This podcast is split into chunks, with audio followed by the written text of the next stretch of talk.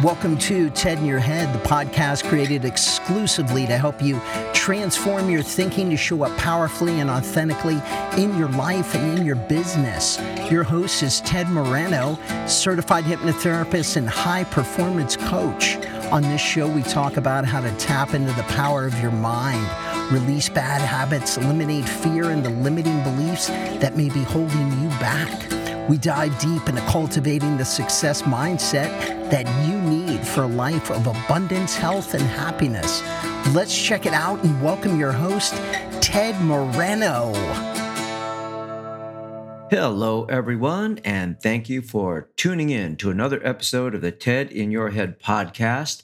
I am your host, Ted Moreno, certified hypnotherapist and high-performance coach, helping people to get rid of whatever's holding them back, which is usually something between our two ears. It's our thinking, our subconscious programming. And as a hypnotherapist, I work in the area of subconscious reprogramming, right? You've got your conscious mind, your subconscious mind, which is a much larger part of your mind.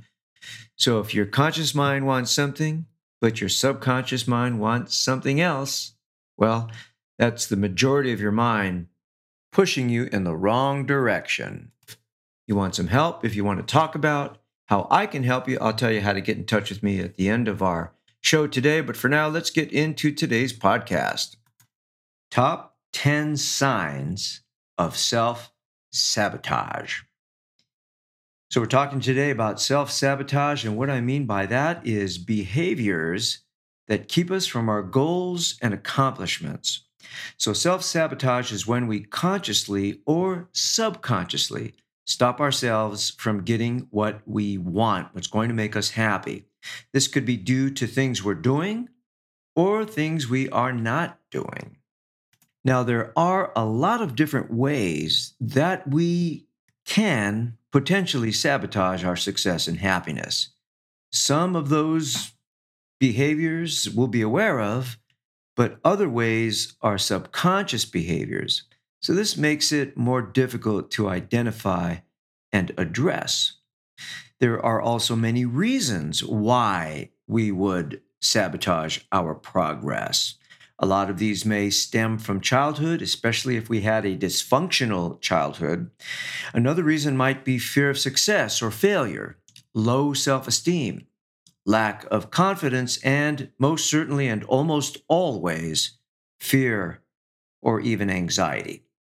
In this episode, I'd like to focus on the top 10 signs that you're holding yourself back.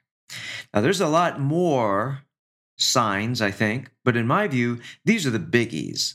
So as we go through these, do a mental checklist of which of these apply to you, if any.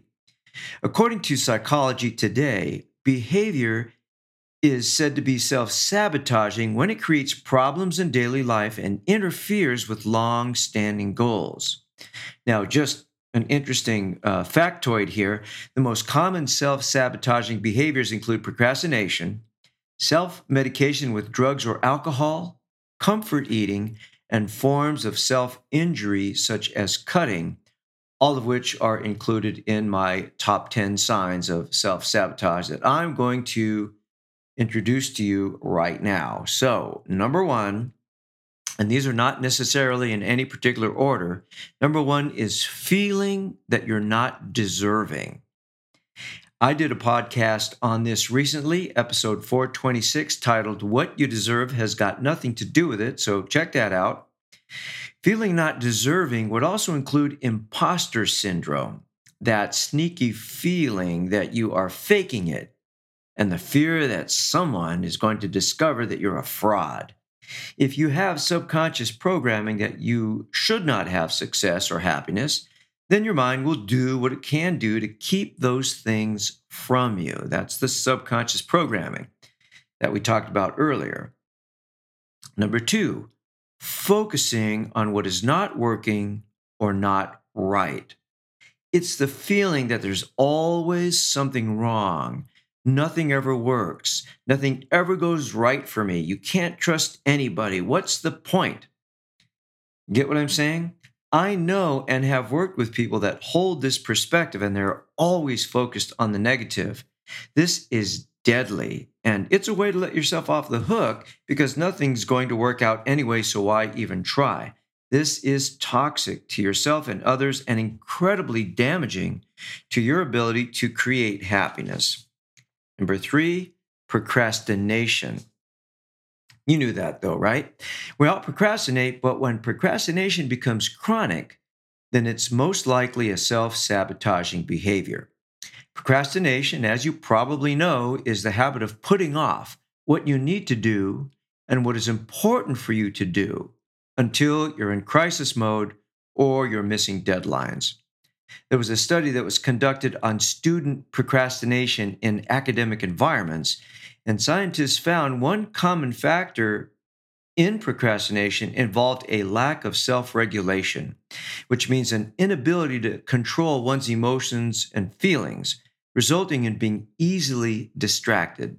So the opposite of that would be self-discipline. So it would be a lack of self-discipline.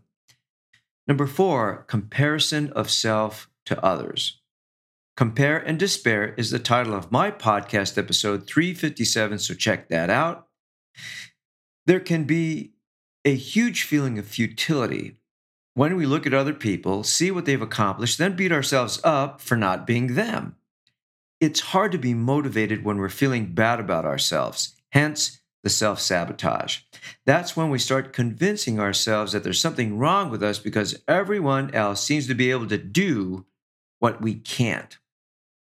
Number 5, refusing to ask for help.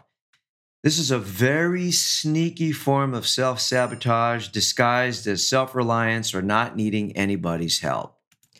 Other rationalizations might be, I can't count on anybody. Nobody can do it as good as me. They won't understand what I need. I'll look weak. It's too much hassle to ask for help. Or I can do it on my own, in my own way, damn it. Well, the truth is that when you ask for help, you're holding yourself accountable to the person that's helping you. You're asking for their time and energy so they get to see you moving forward. And that can feel scary, make you feel vulnerable. So it's easier not to ask for help and not be held accountable. Number 6, picking fights or initiating conflicts with valued partners and loved ones.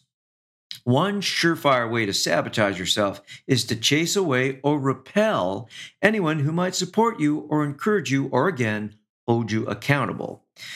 This is more common than you might think. It's a way to stop your progress by blowing up your path with resentment, anger, indignation, and a way to keep you alone, unsupported, and mired in negative thoughts and emotions. Number 7. Avoiding or withdrawing from others. So instead of picking fights, you can just avoid or withdraw from those who could support you or encourage you. Or after picking enough fights and creating enough drama and conflict, you can just say screw them and estrange yourself from everybody else. This can be a difficult one to see because when we're doing this, so much of our energy goes into shaming and blaming other people that it's hard to look at ourselves and our motives. Number 8, negative self-talk and extreme self-criticism. This is pretty easy to see in our behavior. It's obvious to others, and next to procrastination, it's one of those self-sabotaging behaviors that it's easy to fall into and get stuck in. You get in the habit of just tearing yourself down and beating yourself up all day long. It's easy to see how this can be a self-reinforcing negative behavior, right? The more you do it, the worse you feel. The worse you feel, the more you do it, and nothing productive gets done. Number 9, making excuses or blame shifting. Blame shifting is where one person will avoid accountability for something they said or didn't do, and instead deflect the fault onto somebody else. So an example would be, it's their fault that I'm not where I want to be. Or, it's the economy, it's the government, the politicians, my spouse, my parents, on and on. making excuses as to why we can't do what we need to do to accomplish what we want to accomplish or do what we want to do. It keeps the focus off of us and allows us to not take responsibility. Number 10, last but not least, substance abuse, overspending, overdoing it in ways including overeating. So any type of self-medication that keeps us from feeling or looking at those issues that we need to see and overcome. Because it seems to me that if there is chronic self-sabotage, there are underlying issues that need to be addressed, and self-medication allows us to ignore those things or not see them. This could also include a general lack of attention to one's health, allowing us to use lack of energy or illness as reasons to not put time and effort into our own success and happiness. So these are the biggies, in my opinion. Now, there's a self-sabotage quiz that you can take to help you see what your patterns are. It's at the Psychology Today website, and you can find that link in the blog version of this podcast, which is at tedmoreno.com/blog. If you want to take that quiz, go to tedmoreno.com/blog, look for the blog post of this podcast, and then I'll have the link in the show notes. I've also put some additional links to articles that might be helpful to you. Again, those links are at tedmoreno.com/blog. There's a lot to talk about when it comes to self-sabotage.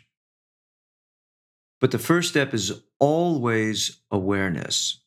You need to know there's a problem before you can address it. So I hope this episode was helpful to you, and I will be releasing another episode as to what to do and how to begin to defeat these self-defeating behaviors. If you feel that self-sabotage is holding you back, and you're ready to do something about it, you should know that hypnotherapy can be one of the most powerful ways to turn your challenges into possibilities. I invite you to book a complimentary consultation with me so we can explore if working together is your best path forward.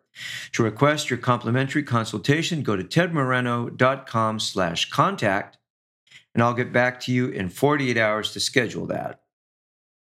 So in closing, let me leave you with a quote by author John A. Cuff, really a very profound quote. He said, "Self-sabotage is when you drill holes in your own ship because the trip is going so well that you feel uncomfortable because someone or something taught you that you don't deserve smooth sailing." Think about that. Reach out to me if you need to. And thank you so much for being here today and tuning in to the TED in Your Head podcast. I look forward to speaking with you soon. Take good care. Bye. Thanks for joining us on today's episode of the TED in Your Head podcast. If bad habits, fears, and limiting beliefs are keeping you from the success you want, then it might be time to change your mind. To learn more about how TED can personally help you win at life and business, visit www.tedmoreno.com. That's www.tedmoreno.com.